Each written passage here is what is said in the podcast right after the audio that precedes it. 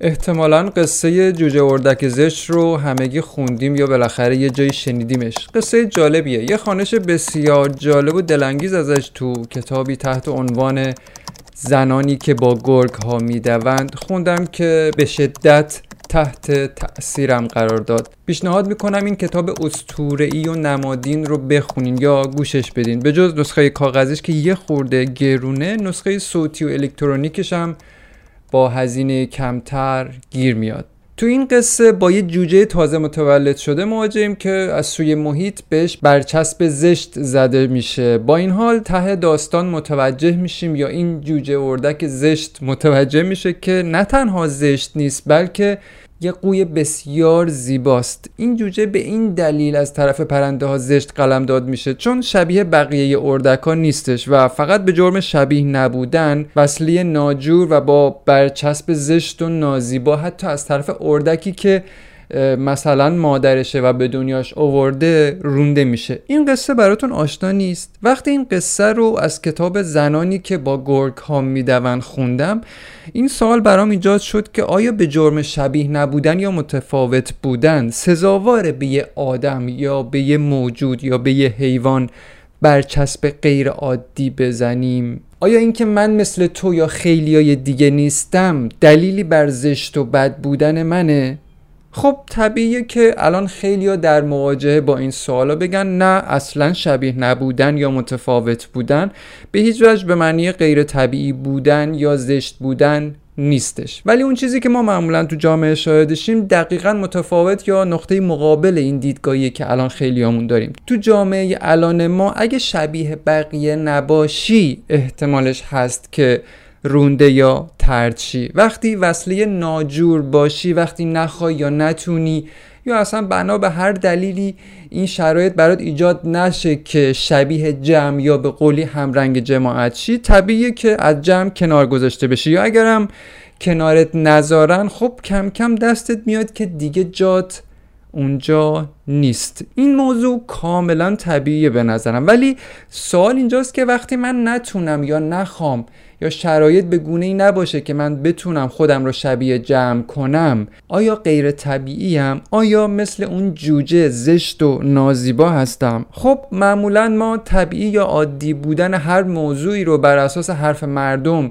بیشتر اوقات ارزیابی می‌کنیم. البته همه اینطوری نیستن. ولی معمولا این چیزیه که ما تو جامعه درباره قضاوت مردم شاهدشیم. واسه همین وقتی از جامعه رونده میشیم بدون اینکه بقیه چیزی بگن ناخواسته احساس بدی سراغمون میاد. یه جورایی خودمون رو غیر طبیعی یا حتی بد و زشت و دوست نداشتنی فرض می‌کنیم. من خوب نیستم من زشتم من عادی نیستم من وصله ناجور جامعه من بدم من قشنگ نیستم من ارزشمند نیستم من نمی‌تونم با آدم و جفت و جوشم. اینا پیامایی که وقتی از یه جمع رونده میشی یا نمی‌تونی با یه نفر یا مجموعه از آدما بجوشی میریزه سرت و مدام تو سرت. چرخ می‌خوره. آیا اینکه گیاه خارا تو اقلیتن و بیشمار میشه آدم پیدا کرد که گوشت رو برای بدن مفید می‌دونه؟ آیا لزوما به این معنیه که من به عنوان کسی با سبک غذایی گیاه محور غیر طبیعی هم آیا حمایت بیشمار آدم از یک دیدگاه از یک باور از یک ذهنیت لزوما به معنی غیر طبیعی بودن سبک غذایی منه؟ خب برای فهم بهتر موضوع بد نیست بیاین تعریفمون رو از طبیعی یا غیر طبیعی بودن مشخص کنیم. به چی میگن طبیعی؟ به چی میگن غیر طبیعی؟ انجام چه رفتارهایی باعث میشه که آدما بهمون برچسب غیر طبیعی یا غیر عادی بزنن؟ وقتی به یه رفتار یا به یه موضوع یا هر چیزی برچسب طبیعی زده میشه یعنی چه اتفاقی میفته؟ یعنی اون رفتار یا اون موضوع از یه ذات طبیعی ریشه می‌گیره. مثلا هجابی که الان ما داریم تو جامعه تجربه می‌کنیم یک موضوع غیر طبیعی از نظر من. منظورم دقیقا همون یه تیکه پارچه که یه زن رو سرش می‌کشه تا موهاش رو بپوشونه. حالا اینکه یه عده انتخاب می‌کنن هجاب داشته باشن و یه عده انتخابشون این نیست این یه موضوع کاملا شخصیه. این اینکه باید به انتخاب هر کسی احترام گذاشته بشه هم. یه موضوع کاملا طبیعیه. ولی وقتی از طبیعت حرف می‌زنیم مستقیما داریم به طبیعت اشاره می‌کنیم. وقتی از یه درخت سیب انتظار موز داشته باشیم این یه موضوع کاملا غیر طبیعیه. زن هم وقتی متولد میشه با هجاب متولد نمیشه. هجاب به مرور زمان متناسب با مراحل رشد و سن و شرایط جامعه و عرف و فرهنگی که تو جامعه غالبه ایجاب می‌کنه که آدم بره به سمت این هجابی که الان تو جامعه شاهدشیم. شما درخت بید مجنون رو در نظر بگیر. حالا تصور کن که یه عده بیان تو فصل سرما روش یه چادر بکشن که از سرما این درخت نلرزه. این کار یه کار کاملا غیر طبیعیه. یعنی کسی رو نمی‌تونید پیدا کنید که یه همچین کاری رو انجام بده. چرا؟ چون طبیعت درخت اینجوری ایجاب می‌کنه که با آغاز فصل سرد خودش رو با سردی هوا همسو کنه همسان کنه وفق بده. مثلا به خواب زمستونی بره. وقتی مانع این همسویی بشیم ما عملا داریم یه موضوع رو از ماهیت طبیعی خودش دور می‌کنیم. از وقتی که آدم شروع کرد به دستکاری طبیعت دقیقا همه چی رو غیر طبیعیش کرد. الان علم با توجه به شواهد عینی و تاریخی و تکاملی ثابت کرده که انسان ذاتا گوشتخوار نیست. حالا اینکه همه الان دارن گوشت می‌خورن لزوما به معنی غیر طبیعی بودن یه آدم مثل من که سبک غذایی گیاه محور داره نیستش. اما کم نیستن آدمای غیر گیاهخواری که وقتی به گیاهخوار بیرسن نمی‌تونن بهش احترام بذارن بیشتر بهش برچسب غیر عادی می‌زنن. یا مثلا میگن مگه میشه گوشت نخورد؟ میگین این قصه چیه؟ این اصلا بحث درست و غلط بودن یا اشتباه بودن سبک خورد و خوراک یک نفر نیستش. اصلا فرض رو ما بر این می‌گیریم که واقعا نمیشه بدون گوشت زندگی کرد. ولی سوال اینجاست که اگر یه نفر انتخابش با ما متفاوته یعنی متفاوت از ما نمی‌تونه گوشت بخوره یا نمی‌خواد گوشت بخوره یا انتخابش اینه که گوشت رو از سفره غذایش حذف کنه به فرض اینکه اصلا 100 درصد انتخابش هم اشتباه باشه آیا به معنی غیر عادی بودن یا بد بودنشه؟ با وجود اینکه بیشمار آدم گوشتخوار رو میشه پیدا کرد رو کره زمین بازم لزوما دلیلی بر غیر طبیعی بودن یک آدم گیاهخوار نیستش. وقتی آدم از طبیعت خودش دور میشه یا بهتر بگم از اصل خودش که ریشه تو طبیعت داره فاصله می‌گیره به شدت گرایش پیدا می‌کنه به اینکه هر کسی توی مسیر اون نیست غیر طبیعی داره زندگی می‌کنه و خب به شدت اینجور آدما قضاوت میشن. یه زمانی بود که بشر بر اساس اقتضای طبیعتش می‌رفت تو دل طبیعت و واسه سیر کردن شکمش مثلا آهو یا خرگوشی شکار می‌کرد و بعدش گوشتش رو کباب می‌کرد و به قولی می‌زد به بدن. یعنی آبا و اجداد ما حیوانات رو می‌رفتن از تو دل طبیعت شکار می‌کردن. با این بس میشه یه نتیجه خیلی ساده گرفت که گوشت آهو گوشت بدن آهو برای انسان کهن انسان کهنی که می‌رفت تو دل جنگل و شکار می‌کرد گوشت آهو یک خوراک طبیعی به حساب می اومده ولی الان شما گوشتی که سر سفرت داری تو بشقاب غذا داری آیا از تو دل طبیعت اومده؟ یعنی رفتن گاو و گوسفند رو از تو دل جنگل شکار کردن؟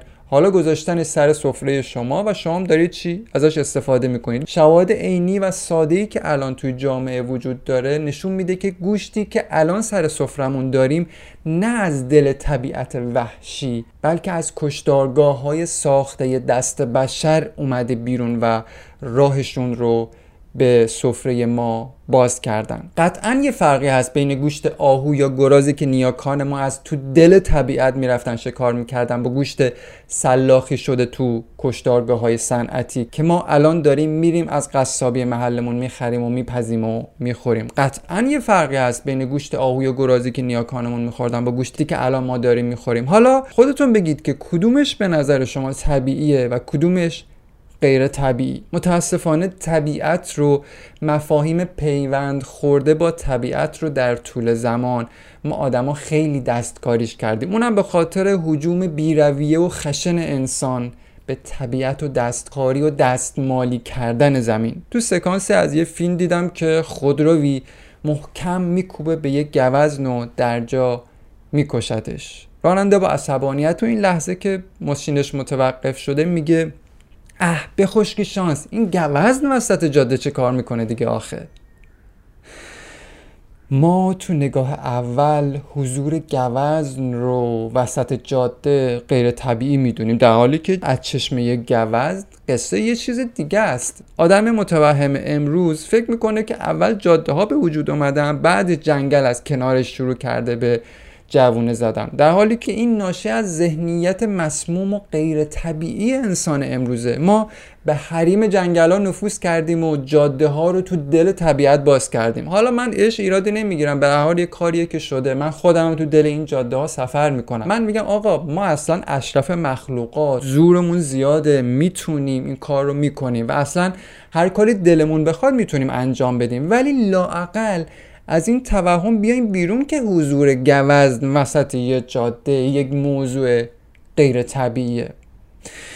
خب ببندم حرفم رو تو این اپیزود. هدفم فقط پرداختن به موضوع طبیعی و غیر طبیعی بودن موضوعات تو زندگی بود و اینکه برای تشخیص طبیعی بودن یا غیر طبیعی بودن هر موضوعی یا هر رفتار انسانی بهتره یا نیازه که به طبیعت رجوع کنیم. طبیعتی که ازش جدا شدیم طبیعتی که درونش تکامل پیدا کردیم اما از وقتی بشر فهمید می‌تونه به هر چیز غیر طبیعی رنگ طبیعی بزنه و به زور عادی و طبیعی جلوش بده دردسر و بدبختی های آدم اتفاقا از همون موقع شروع شد. از وقتی که آدم تو توهم اشرف مخلوقات بودن خودش رو خفه کرد. اونم به خاطر اینکه خدا بهش گفته تو اشرف مخلوقاتی متاسفانه به خودش اجازه داد که تو هر چیزی دست ببره. اگرم بهش بگی چرا قطعا میگه برا بقا. من دارم برای بقا هر چیز غیر طبیعی رو رنگ طبیعی بهش می‌زنم.